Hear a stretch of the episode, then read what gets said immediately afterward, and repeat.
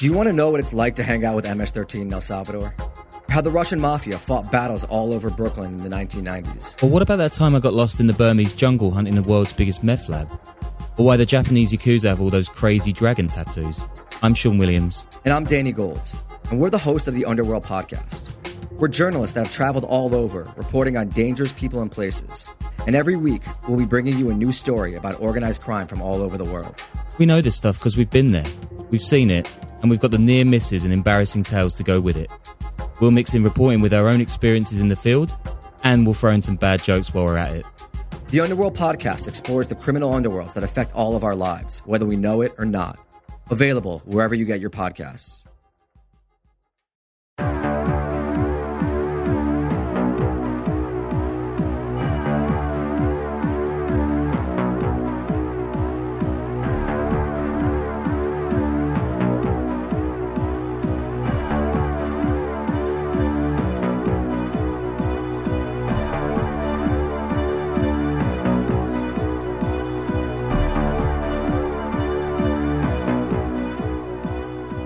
Welcome to Crawl Space. I'm Tim here today with Lance in the Crawl Space Studios in Wormtown. Lance, how are you today? Oh, doing pretty well. The uh, the commute in. I don't know if you had some trouble coming in, but it is raining cats and dogs, and the worm is loving it all. He was rolling around Yeah. out there, but uh, we made it in. We're here.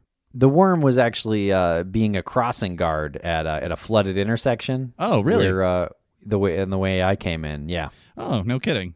Well, I think uh, I think one end of him was being the crossing guard, and the other end of him was uh, frolicking, which is what I saw in the uh, in the route I took. Well, today's episode, Lance, has, uh, I wouldn't say frolicking or crossing guard or anything like that.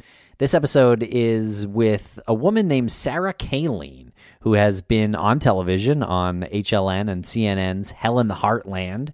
She is an investigator, a criminal behaviorist, and she's kind of a friend of the program. She was going to uh, come to the American Crime Festival and do a presentation. Of course, uh, the American Crime Festival was this crime festival that we were going to be a part of that didn't happen in November, but she had signed up uh, and and it got it got canceled. So we decided to circle back and speak with her about her career and talk to her, get to know her a little bit. Yeah, she's a wonderful person. Uh, it would have been really nice to have seen what she brought to the table uh, at the American Crime Fest, and it would have been nice to have a cup of coffee with her out on the boardwalk, uh, watching the sunrise over the Atlantic. Um, but that, like you said, didn't happen. So maybe there'll be another opportunity in the future. But uh, her among the uh, the other people that were potential uh, panelists and guests at the American Crime Fest, uh, we decided, you know, let's give them a platform uh, anyway. So yeah, we're uh, checking her off the list, and it was a it was a pleasure to have her on the show. And Sarah's involvement in Hell in the Heartland was based on the cold case of Lauria Bible and Ashley Freeman.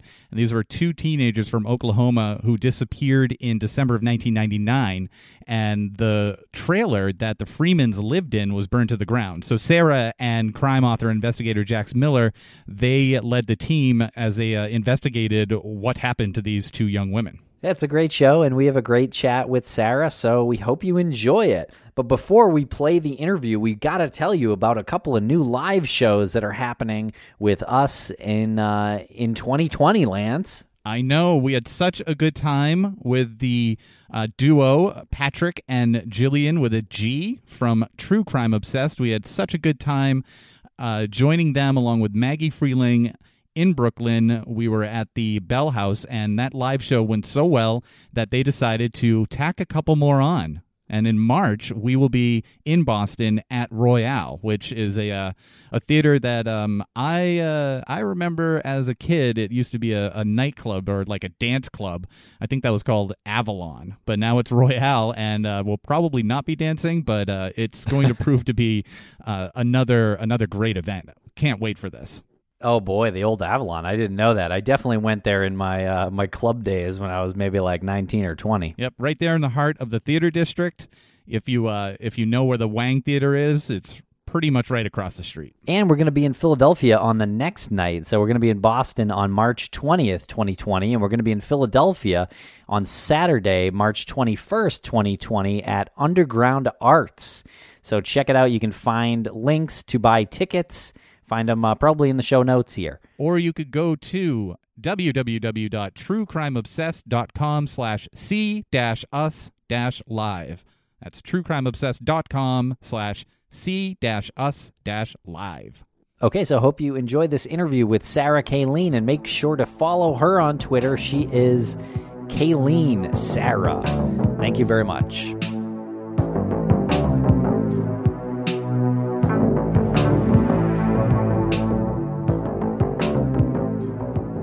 Welcome to Crawl Space. We are being joined by Sarah Cailean. Sarah, how are you today? I'm well. How are you, gentlemen? Oh, we're doing great. Thank you for uh, hopping on. And um, we know you have a busy schedule. You are probably, I mean, aside from Mike Morford and uh, Cloyd Steiger, the most famous person we've ever had on the show. Oh my gosh, that's uh, very, very kind of you to put me in that company. I appreciate it. I'm not sure it's deserved, but I will definitely take it. Thank you. oh, anytime. Absolutely. So um so what is it that you do? Now uh you you've got a lot of titles out there that I, that I've seen. Um what, what is it that you like to be uh, called like that that you prefer to be called? Well gosh i'm not really sure. Um i think you know what they call me on on HLN and on new stuff when I do uh, consultant work is criminal behaviorist. Yes. Um, which is right, which is, uh, you know, in reference to what I studied um, in postgrad. So it's it's sort of the same world as forensic psychology, but doesn't require that I go and do um, eh, you know the practicals and the labs and stuff like that. So it's it's basically the same um, the same type of work and focusing on on criminal psychology, but without eh, you know I'm not trying to pretend that I am a you know a practicing psychologist essentially. So that's what that kind of academic title is. Um, if, as for what I do day to day, I think criminal investigator or homicide investigator is is accurate. I mean, that's what I'm doing. That's what is essentially paying the bills. Um, as as much as it's paying the bills, um, you know, and and that's what I tend to be focusing on even when I'm doing other projects. So even if I'm doing television production uh, or, you know, hopefully writing or podcasting or whatever, at the end of the day, what I'm always working on is trying to solve cold cases. And now you are a former police officer uh, with like a decade of uh, service. Is that yes. is that correct? Yes, that's correct. So okay. I um, I did have about a decade of of um, police work, both federal and municipal, but primarily municipal. I um, did the bulk of my time as an officer in a suburban Columbus, Ohio department. And I did work there uh, on patrol uh, for the most part, third shift. So that kind of middle of the night stuff, you know, the fun stuff of of driving fast and yelling at people and going to bar fights and all that good stuff. Um, yep. So you met James Renner. I did not meet James Renner. Uh, I know that he's oh, in that. I, yeah, I know he's in that area. Uh, we, you know, we're we're we're chatty on Twitter occasionally, but I've not gotten to meet him in person yet. Um, but I did also in my time with with that agency um, and a little bit after did uh, sex crimes investigation and sex crimes task force and online predator task force and stuff like that. So I've I've gotten to wear a lot of hats. I had a ton of fun as an officer, and now I'm sort of moved obviously into the the um, academic and freelance investigation realm. Okay, now before we get into uh, your TV show that you had on H- HLN, Hell in the Heartland, I wanted to talk a little bit about your um, your service with or your uh, contribution to the American Investigative Society of Cold Cases. You're you're a, uh, a member of ASOC, is that correct? I am now. I'm I'm sort of a brand new member. Um, so I yeah, go. I haven't gotten to um, jump in on any of the big fun with that yet.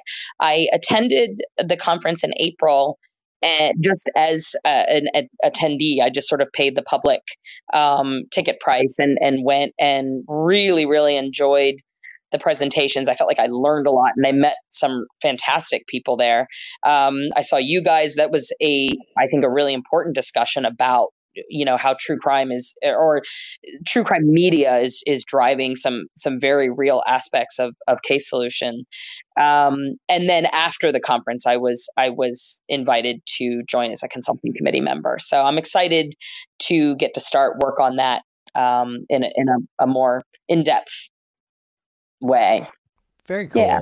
wow and uh, now every conference goer um, was uh, surveyed on their way out and, and said that um, unanimously our our panel um, with Mike Morford and John Lorden was was by far the best. Uh, I, I would not. Dis- uh, yeah, no, that? I would. I would not dispute that. Um, I think I went back through the line several times so I could, you know, answer the survey question more than once. Oh, okay. So maybe you maybe you swung it uh, incorrectly then. Well, thank you. We appreciate that. Maybe there was a little uh, just kidding. I'm, I'm, skewing statistics for you. the ballot box. No, I'm just kidding. Um, no, it was it was a, it was a great panel. It was it was a great panel, and I think it's important that that was presented for uh, you know professionals um, for law enforcement people who are actively working on cases right now because you know as you guys discussed there there is a tendency in law enforcement to kind of a- approach things with this this need to know basis. And that happens with outsiders. It even happens within an agency. Um, a lot of times you'll see where things are kind of partitioned off or um, you know they're compartmentalized. And I, I understand the um, the intention to you know protect sources or protect an investigation and keep it pure. But I think that it in some ways it does a disservice to actually solving cases to have it too compartmentalized. And when you guys you know get people to pay attention and say you know these these podcasts or when journalists or when citizens um, reach out to you and want to participate that's not a bad thing. And it can actually um, be very very helpful to an investigation. And so i think to have a room full of a couple hundred cops hear that and see it you know see where it has actually worked is is significant i think i, I really think it's good that you're you're there doing that thanks yeah, and I think it also uh, was to our benefit that we had John Lorden up there, who was so articulate and well dressed. So it really he was in like a three piece uh, suit, like I think. yeah, he wasn't, but I mean, we can we can just assume that. I mean, he he could be at any moment. That's right, right, with monocle, top hat, the whole nine. Yeah. Yeah, absolutely, and yeah, we know he's wearing a snappy jacket at all times. That's one at all times. Yeah, that's that is, confirmed. That is not a cold case. Absolutely, that is a that is a confirmed. that is no mystery. yeah. No, yep. it's done. It's done. We'll wrap that one up. Well, that's all the time we have for today. yeah, well, that's good. I'm happy to talk about it. but no, you do. Tim, Tim uh, brought up all of your titles, and you do have a incredibly extensive biography. I don't know how you fit it into one paragraph uh, when someone asks you, uh, you know, oh, send a little blurb on yourself. But um, how did you- I don't either, to be honest. And sometimes I feel like it feels a little silly, and I do feel a little tooting my own horn. Um, but I also think, I, you know, I want to be able to say hey, these are the things I bring to the table. Um, if I'm being, you know, if if I'm part of a conversation, I want to be able to say I can be helpful, not even, you know, for the the the benefit of myself or looking a certain way, but just so that I can say, you know, if there's a way that I can be useful here, here are the you know the different experiences I've had that might um, that that might translate into usefulness uh, in cases or in you know publicizing um, missing persons, stuff like that. Yeah, exactly how did you end up going from the uh, career in law enforcement to being in front of the camera? It's actually it's been this um, sort of circuitous route. I I, I started life um, as a very young child, actually, in a professional children's theater company, and grew up in professional theater. I went to um, I, I live in Philadelphia now. I originally came here to Philadelphia to go to the University of the Arts, um, the BFA acting program. So I actually kind of started life with the idea that I would be in front of the camera. Um, but I always, from the time I was a very little kid, have been fascinated by police work, by investigations. And uh, I grew up in Gainesville, Florida, where the University of Florida is. And I grew up in Gainesville in the 80s and 90s. And so um, between the Bundy case and the or Bundy cases, obviously, but Bundy's imprisonment was right around the corner from my hometown. And he was kind of the boogeyman of my childhood. I mean, everybody, we all talked about him at summer camp, everybody talked about it at school all the time. There was this um, very real fear of, about Bundy um, in my hometown and in my childhood because you know we all knew he had escaped before. We knew that he targeted college towns, and and those of us who were you know elementary and middle school kids knew that he had moved on to you know in Kimberly Leach's case that he was killing children, not just adults.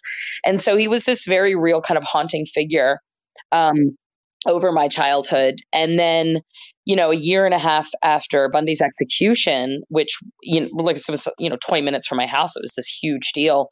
Um, we had the Danny Rolling case, the Gainesville student murders. And it was I, I, think just in my formative years, I had these two uh, bookended extremely well known, extremely vicious serial predators. And I think it just made me really curious to know how people like that are made, how they operate in the world. And so, even though I thought I was on this path of going into theater or acting, um, I was always kind of had this side fascination with serial predation. And so at one point in my mid 20s, I just decided that what I really wanted to do was be a homicide investigator. And so I kind of packed everything in and got myself accepted to a federal police academy and started there. Um, and gosh, that was 1998. Um, or 99 i guess I, when i first started attending classes and when I was in the academy, I was only there a few days before I realized, you know, I had no money and and it was in the middle of nowhere in rural Ohio and I was bored a lot. So I decided to do a little light reading and um, picked up John Douglas's Mindhunter, which at that point was only a couple of years old. And I don't think I was two or three chapters in before I realized that this was what I was put on the earth to do was to find this particular breed of criminal. So I, I spent the rest of my time in law enforcement always with the singular goal that that's what I would ultimately do that I would um, you know earn my stripes as it were it, you know in in traditional police work and then eventually move on into the academic realm of studying serial killers and so that yeah, that's what I did. that's amazing. I'm a little confused because back in front of the no, camera. no, no, because you said uh, uh, Ted Bundy was like a boogeyman, but all we've heard is that he's like incredibly charming and he was um, such a handsome guy. Yeah, yeah. You know, it's funny as somebody who was sort of genuinely afraid of him, and you know, however real um, the need for that fear was or wasn't, it it was very real to to us as kids in that area at the time.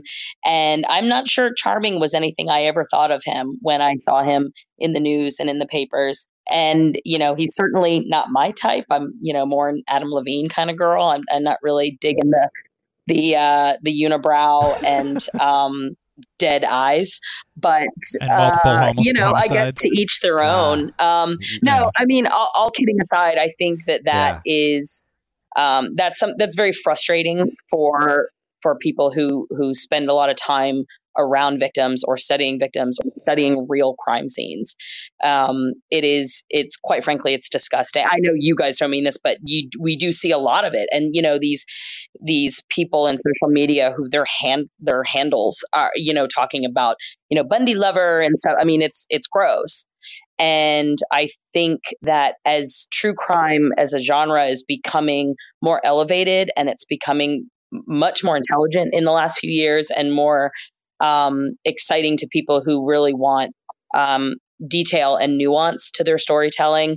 I think we're seeing more of an appetite for for uh, recognizing these people as as what they were, as the monsters that they are, and not just characters in in some sort of you know horror movie. Yeah. Now, would you say that um, the intelligence level of the true crime podcasting uh, coincided with the Crawl Space podcast being released? Well, I mean that's that's the only conclusion that one can draw, right? Exactly. Yeah, yeah. exactly. Just, just wanted to make sure. Yeah, yeah, hundred percent. I am expecting a kickback from this, guys. Honestly, I have really blown a lot of smoke in the last 15 minutes. So, yeah, you're welcome. Thank you. Checks in the mail. so uh, we are talking about Ted Bundy, and um, we have a mutual friend who's uh, working on a docu we sure did. about Ted Bundy, and uh, yeah, of course, yep. that's Celine Beth Calderon, and her uh, her docu series is called Theodore. Yep. And um, how did you come to uh, to know her and and uh, work with her? Um, well, so like the rest of the world, I was first introduced to Celine Beth um, just listening to an episode of My Favorite Murder. And in the, you know, there was an episode where she got called up onto the stage to talk to Georgia and Karen about the project. And I remember hearing that and just stopping dead and thinking, I cannot wait for this. This sounds like the first really um, honest discussion of Bundy and of the victims. So I was excited about that from the time I first heard it, uh, you know, a couple of years ago now. And um, then this spring, sort of some mutual contacts uh, introduced us via Twitter. And then she and I started chatting a little bit on Twitter and decided that we really um, share a passion for um, telling these stories from the perspective of victims or you know from the perspective of serving the victims and serving the officers who are involved and so at that time i had just landed on the case that i'm in, i'm currently investigating and that is also going to be turned into a doc series. And i asked if she was interested in in jumping on board that. And um, that was april i believe that we decided we both wanted to work together on that project. And um, last week we signed a, a production deal. So um, amazing. Yeah, yeah, we're really excited. We also, Celine and I just had a fantastic weekend, girls' weekend together uh, in DC at, at Death Becomes Us. So we we have become close friends, and I think we're going to be good working partners too. Um, and I'm looking oh, forward oh, to to producing this this series with her um, and with Arc Media, who who's going to be um, taking the helm. That's that's awesome. Okay, so so yeah, this is this is great. So a lot of stuff coming together. Yeah. So okay, so just to keep things straight, real quick, Celine's got her docu series called Theodore, yep. and you were on a show on HLN called Hell in the Heartland. Correct. And then you're also working on a another series with Celine, which uh, you mentioned you just you just signed a deal. Correct. Correct. Okay, yeah. Hell in the Heartland. It, it is a lot going on. I'm trying to keep it all straight myself. Um, yeah, Hell in the Heartland aired this past June on HLN, and that was the you know the culmination of about a three year investigation that um, that I worked on with a writer on the case of Lauria and Ashley. Um, Lauria Bible and Ashley Freeman, two missing teenagers out of rural Oklahoma. Um, and that was a four part series that that CNN picked up but was distributed on on HLN. Um, this one is is it's completely different, you know, set of people. It's a different case, so that there's no you know confusion drawing the line there. Um, and we're we're looking, we're hoping it's going to be a, a six part series. And right now, the working title is Amanda's Mom. Um, and it's it's called Amanda's Mom because it's it's largely going to be um, a discussion about the case and also an investigation of the case of a woman named Renee Bergeron, um, but sort of told through the eyes of her adult daughter. It's a the case is 26 years old tomorrow. Actually, um, Renee was murdered 26 years ago, and her now adult daughter, who was 10 at the time, um, kind of helps us sort through the story and sort through the victim's life and and everything like that as we're also kind of actively working the case. Jeez. How do you find these cases? um, there are some benefits to to being ex law enforcement, and um, this case in particular, I have a good working relationship with the Mobile County Sheriff's Office, and um, this, you know, I was looking for a cold case to maybe produce a documentary on and um, was kind of rummaging through some of Mobile County's cold cases. And I came across this one.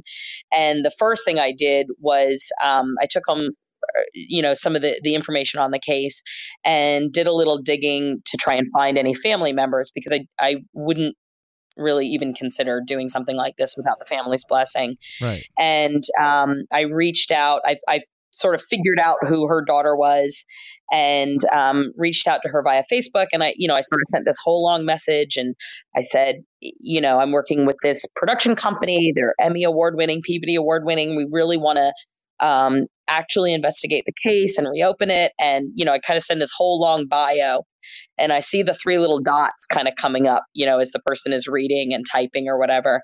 And she just responded, I've been waiting my whole life for this. Oh, that's awesome. And um, yeah, and so I kind of felt from that moment on that it it almost didn't matter to me if if it even ever got picked up as a series, but that I was going to be working on this case at least until all avenues were exhausted.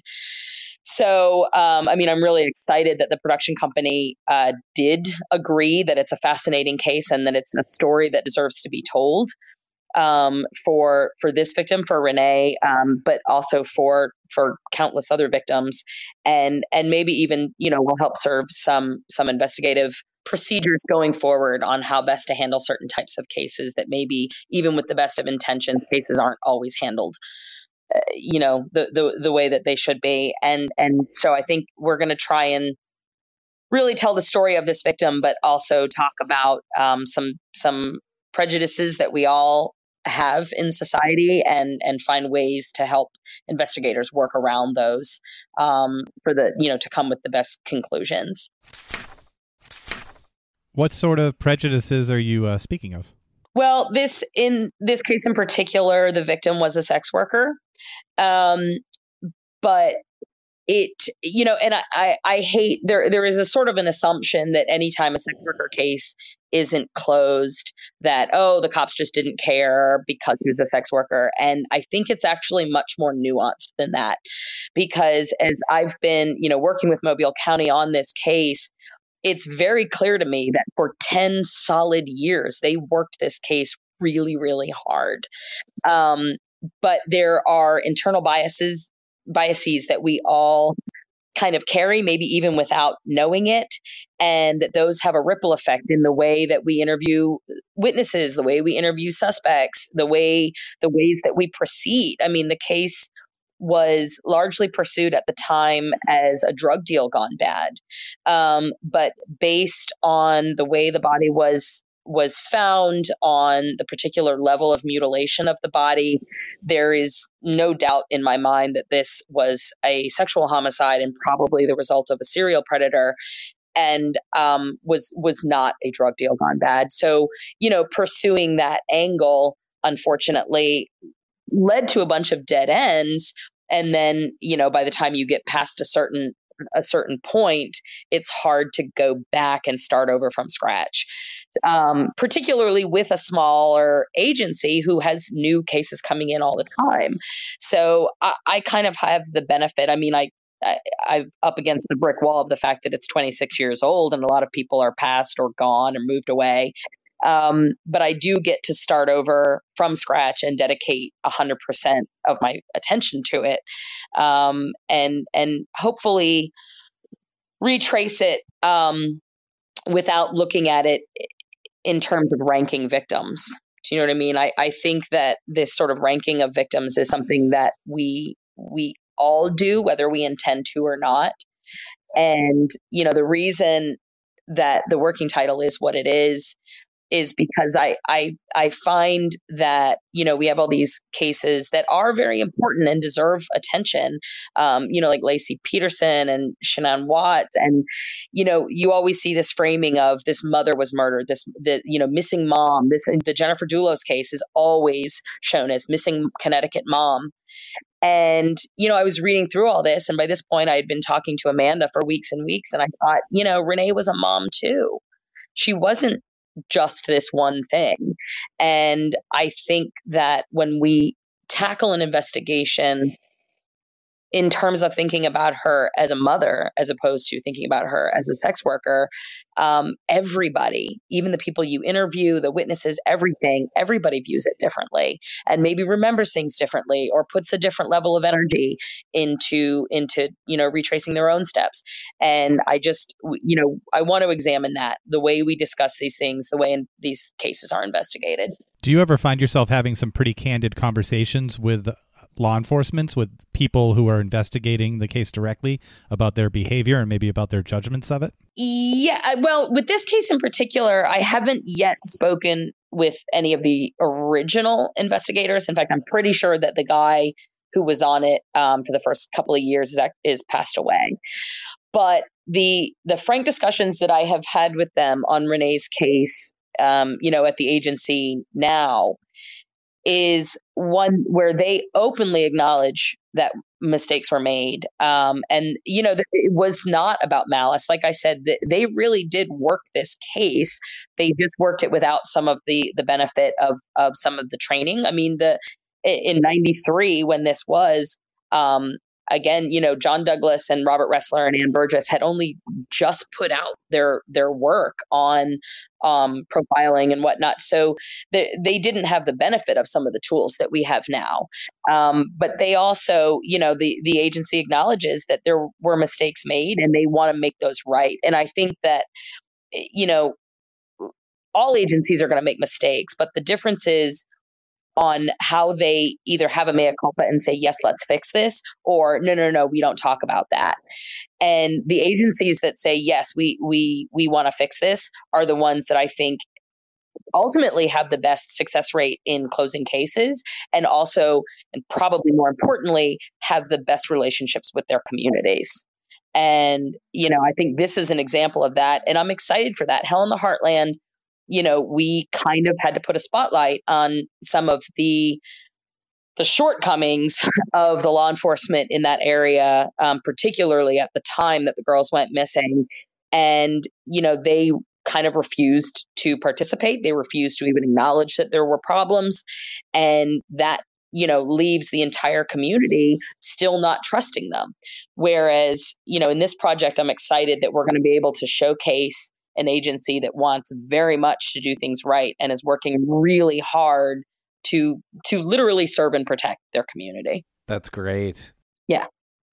What do you think it is about a community like that who denies access to someone like you? Is it pride or is it a combination of that and just historical um, behaviors? So it's it's definitely the latter. It is the you know the pride and the combination of of not only behaviors i mean i think if you if you want we could do a whole podcast sometime about the the uh, structure of sheriff's department in the western expansion states and how they you know there there is a lot of autonomy to agencies um, to certain types of agencies. And that even though they have some checks and balances now they went so long without uh, any real checks and balances that it, it fostered an atmosphere that was ripe for ripe for um, corruption. And it, you know there is an element of that there. And then once they hit a certain point just this refusal to to look backwards at all to simply say well no we're just going to clear the chalkboard and start over. Well that's great for you and it's great for the agents that are currently working there um, but unfortunately everybody who lives there has a memory. And that's why they, you know, if all they remember is that there was deep corruption and nobody actually ever addressed it, they're not going to believe you now. They're not going to trust you now. Um, so that I, I think it's just it's a really yeah. complex web um, that that led to that particular dynamic we had with with the agencies um, in that in that case. Yeah, and can you tell us a little bit more about that case that uh, you covered on uh, Hell in the Heartland of Ashley and uh, Lauria? Well, it is it is absolutely still open and active, and they are um, they are still conducting searches. Um, I will say one of the things that I'm proud of, though the you know though the agencies will never say so to us, I did have a Bible family member tell me uh, a couple of months ago that one of the investigators said to her that the show opened up new leads and that they were actively pursuing new leads based on stuff from the show. So, um, as far as I'm concerned, at the end of it, that is really all that matters. I don't, I don't care that they that they didn't like us as long as um, there you know some good came out of it for the families so um, i do know that you know they they did a bunch of searches a couple of months ago in some mines um, in the Picher area which is uh, it's an abandoned town now. It's no longer an actual um, city, but it's it was where a couple of the suspects were living at the time of the disappearance, and then also kind of shortly uh, shortly afterwards. So it's it's still going, and if you know if people have information, if anybody listening to this, you can go to the Find Lauria Bible, Find Lauria Facebook page or Twitter um, or Instagram. I mean, they've got all the social media and there is a ton of information there. And they are also always accepting new information. I just want to uh, catch people up who aren't familiar with that what is the case of, of Ashley and, and Lauria? Oh, I'm sorry. I guess, I guess I sort of I was on it for so long, and I, I have listened to enough, you know, podcasts and stuff about it. I, I, I, guess I sort of assume most people know, but you're right. That's that's not a fair assumption. So, um, December 30th of 1999, um, Lauria Bible and Ashley Freeman were having a sleepover at Ashley's house um, in Welch, Oklahoma, which is a very, um, very tiny farming town. It's essentially all just farmland in the far uh, northeast corner of Oklahoma. So they're really like they're almost spitting distance from the Missouri uh, and Kansas lines right there in that corner. And they were having a sleepover for Ashley's birthday. The next morning, about 5 a.m., um, 911 was called on a fire at the at Ashley Freeman's house. Uh, once the fire was put out, um, Ashley's mother and father ultimately, I mean, it took a couple of days to find all the remains, but Ashley's mother and father's remains were found in the fire, and both of them had been um, shot to death with a single shotgun blast. And the girls have never been found. Jeez. Not even a um, credible sighting, anything like that that you were following up on? no, on? not really. Um, I mean, over the years, of course, there have been reports of sightings, yeah. um, but no, nothing has ever, ever turned up. And Lauria Bible's mother, um, on you know the first day of the investigation, it was it was mishandled. I mean, it was mishandled in ways I, I can't even express. The um, the only remains that were found that first day after the fire were the remains of Kathy Freeman, uh, Ashley's mother, and they turned over the scene within a few hours. They turned over the scene to a family member, um, saying that that Lauria's, I'm sorry, that uh, Kathy's remains were the only ones in the building. And the next morning at dawn, Lauria's parents went over there to try and find anything, look for, you know, any clues.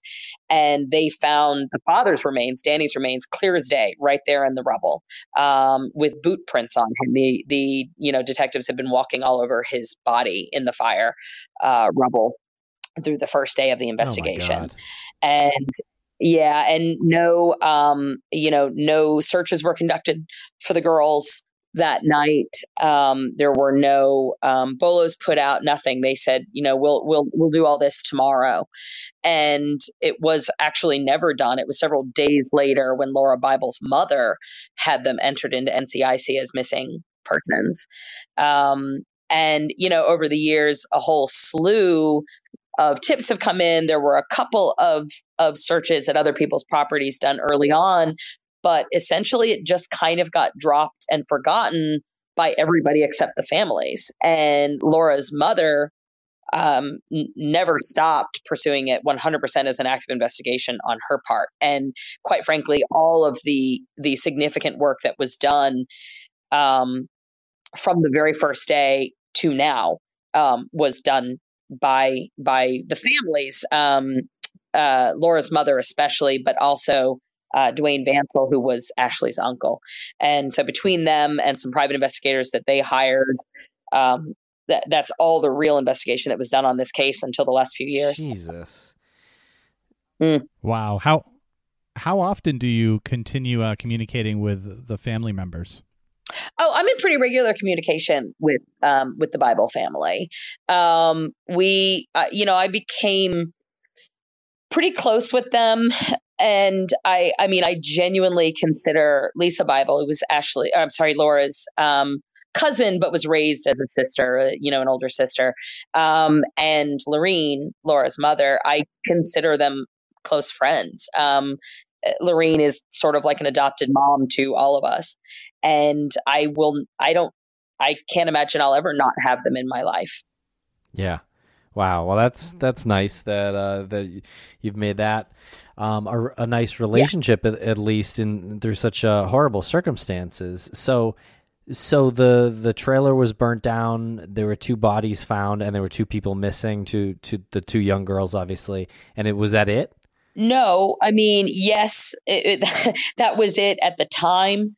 Um, you know, over the course of the time that that we were investigating it, um, for the show and and whatnot, we found a series of unsolved homicides that seem to be linked in some way or another um, to the to the the same people associated with this case. So not directly, not like these people were then killed because of this case, but who seem to be connected to the same suspects. Um, but also all you know unsolved and and not closed cases.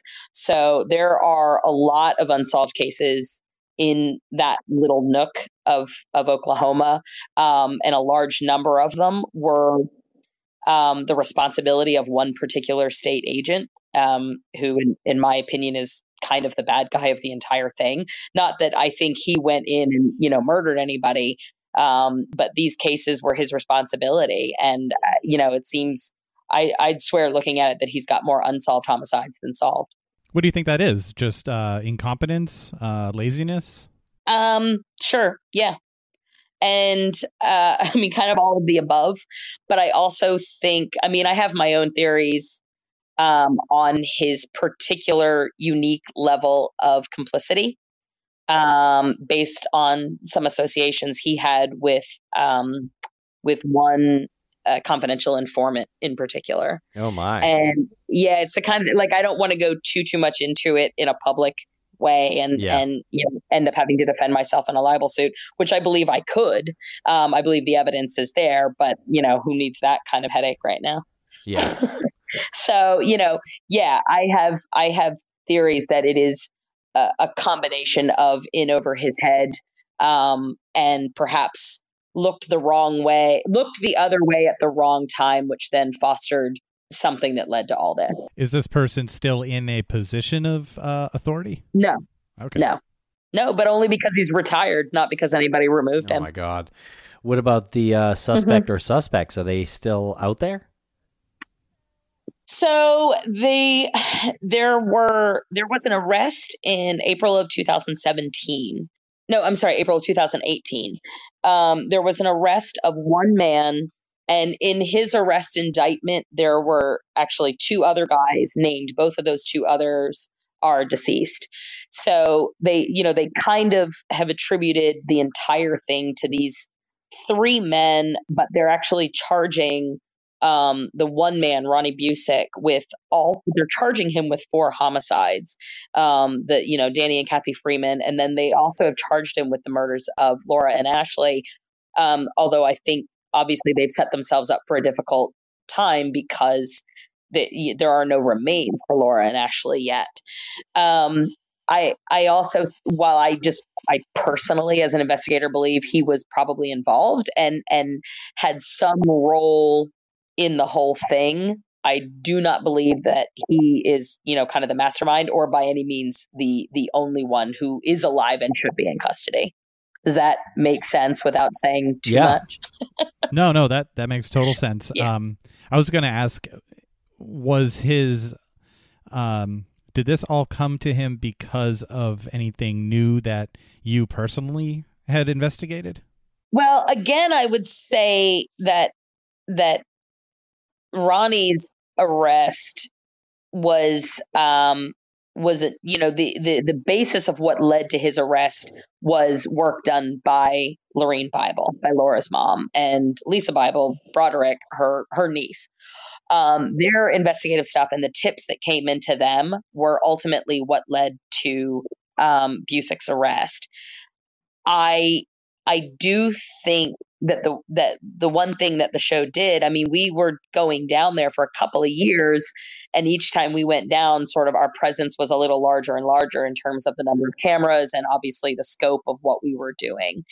And i i do think that probably um, our presence helped light a fire under some of the investigators who were were kind of not moving really quickly at the time. Um, I, do, I do. I really believe that it's it's Lorene's work that ultimately uh, got them what they needed. But I I think there's certainly some benefit to an enormous national spotlight in terms of getting people to move on something. Does that make sense? Oh yeah, yeah, yeah, totally. Yeah. Now, what's a uh, what's one of like your uh, you know your dream profiles, whether it's a uh, you know living or or deceased as a uh, as an investigator? If you had the chance to profile someone out you there, mean to, would that be? to study somebody? Yeah.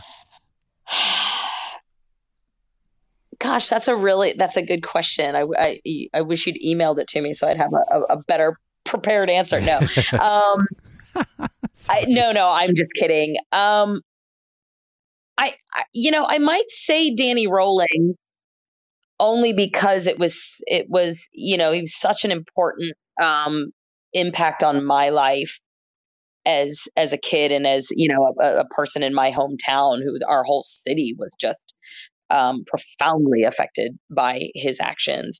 And I do think it's pretty curious that he, you know, he he committed some some homicides and some attempted homicides, but nothing on the scale of what happened when he got to Gainesville. And so I'm certainly of the mind that there's something in that in between time that I would probably like to know more about.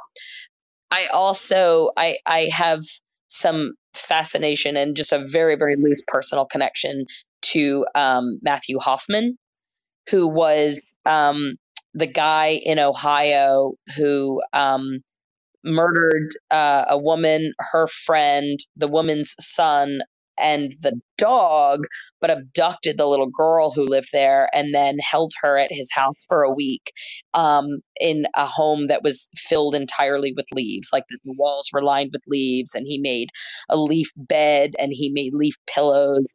And um, there is some incredibly interesting psychology going on there. Uh, and I, oh yeah, you, you you've not heard this case. This is no. not that long ago. This is like 2009 or 2010 um, in Apple Valley and Mount Vernon area of Ohio, which is just about an hour north of Columbus. Um, yeah, this guy was bonkers, and that. and that's an official diagnosis, by the way. yeah, I was going to say that yeah. sounded official.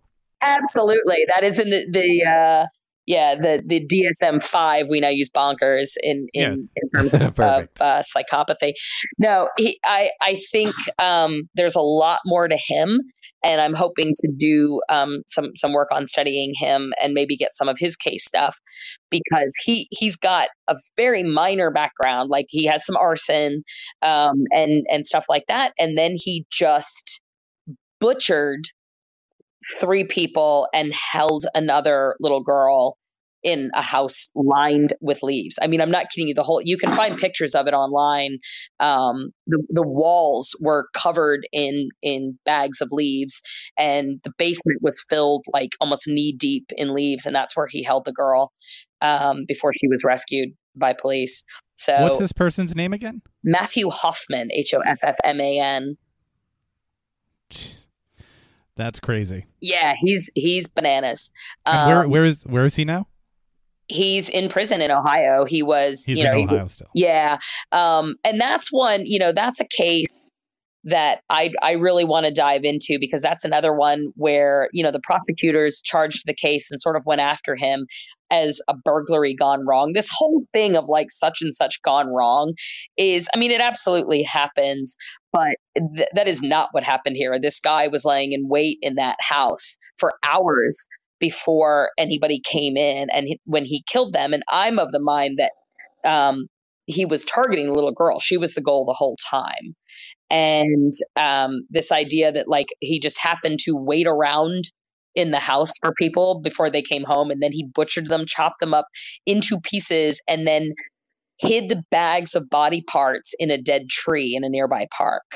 Um, he's got some real tree stuff going on and and i'd really like to and he's alive. I mean i could rolling is dead. There's not you know going to be a chance to interview him but um, I, I wouldn't mind uh, sitting down with hoffman for a little while.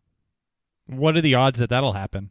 Um, well, he is also a subject of a uh, a series of case studies, a book I'm doing on a, sort of a series of case studies um, to help kind of support my master's thesis, and so I I like to say that the chances are good. I mean, I guess it it it totally depends on if he's willing to do it and if his lawyers are willing to let him do it. Um, but uh, it would just be for purely, you know, kind of academic purposes. So I don't know. I mean, everybody cross your fingers for me that I get to spend some time interviewing Matthew Hoffman and find out what makes him tick. Fingers crossed. Oh man, Yeah. Uh, fingers are crossed, and and we're gonna uh we're gonna say that uh you've I guess unofficially confirmed that once you do this interview, you'll come on our show first before anyone else. Well, yeah, you hear it. you, I you've think heard it we here. basically confirmed that. Yeah, I think so. Well, and I think you know what? I think that's only fair because even though I've got this this book that I'm working on, and there are a whole slew of case studies, I think until you asked that question, it's sort of like you know the whole thing where if you can't decide between two things, flip the coin, and no matter what the the coin tells you, you'll know what your your actual first choice was, right? Because if you if you say tacos or lasagna, heads or tails, and it lands on tails, and you're like, oh, I wish it was heads, then you know you wanted tacos to begin with, right? So had you not asked that question, maybe I wouldn't have realized that, that Hoffman is is the one I really want to sit down with. So there you go. Yes, you deserve the first interview. All right, you owe it all to us. I, I do. Yes, I owe everything to Crawl Space. Thank you, gentlemen. I'm pretty sure. I'm pretty sure Malcolm Gladwell wrote a book about um, the influence that crawl space has on people mentally. I'm pretty sure that's what that was. Yeah, it was just that uh, uh, the, his, his most recent book came up at a discussion group I'm in a few weeks ago, and I can't believe nobody said Tim and Lance were the the real impetus for this. I, I guess I'll have to bring it back up with my group. Hmm, Yeah, that's peculiar. Well, I, yeah, we, we try to lay low. Yes, well, you know, modesty is is important. Yes, and modesty is uh, drenched throughout this interview here today, uh, Sarah. clearly on all sides, on all sides. Toot toot.